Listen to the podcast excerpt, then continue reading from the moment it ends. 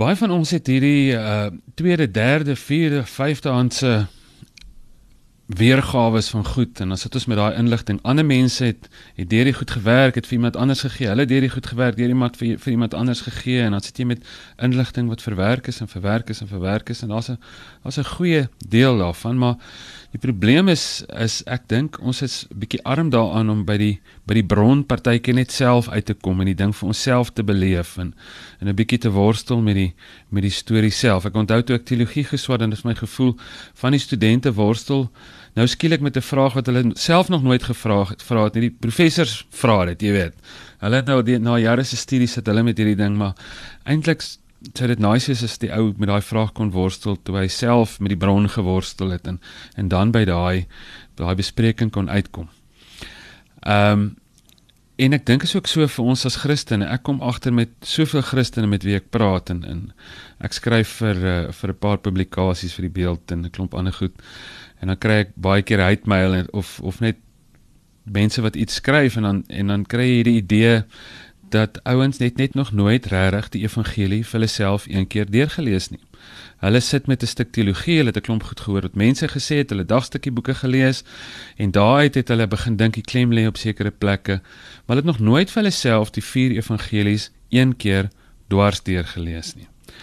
Uh interessante goed, byvoorbeeld 'n ou skryf nou die dag vir my sê maar Jesus het baie meer oor die hel gepraat en die hemel en hoe mense hemel toe en hel toe gaan as oor armoede en geld en en hoe ons moet omgee en barmhartigheid en sulke goed. Dis eenvoudig net nie waar nie.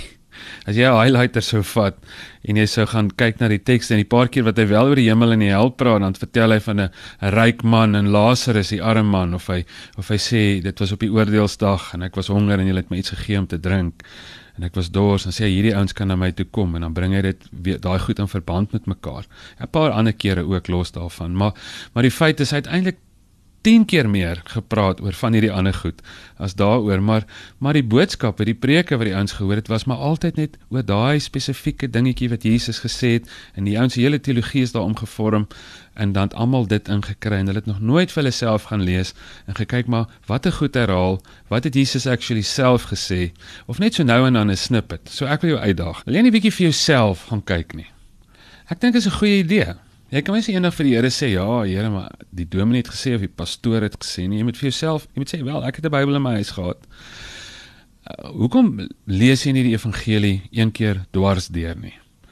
Kan dit kan 'n amazing effek hê dink ek op op die wêreld as al die Christene een keer 'n jaar net Matteus, Markus, Lukas en Johannes, daai eerste bronne wat ons het oor Jesus, net vir hulle self gaan gaan deurlees en gaan kyk waar Jesus die klem geplaas het. Jesus net weer in die middel van alles sit. En as as dit te veel moeite is, lees ten minste Markus deur. Dis die oudste evangelie en is die kortste, hy's maar 17, ek dink 16 hoofstukke lank. En ehm uh, of lees ten minste die bergpredikasie Matteus 5, 6 en 7. Maar uh, dis my uitdaging vandag. Ek is Jaco Strydom vir Groot FM Inspirasie en mag ek en jy hiermee en sommer met 'n klomp ander goed so 'n bietjie weer 'n behoefte om by die by die rou bron self uit te kom en en met daai rou worsteling besig te wees terwyl ons al hierdie ander inligting in ons koppe probeer akkommodeer.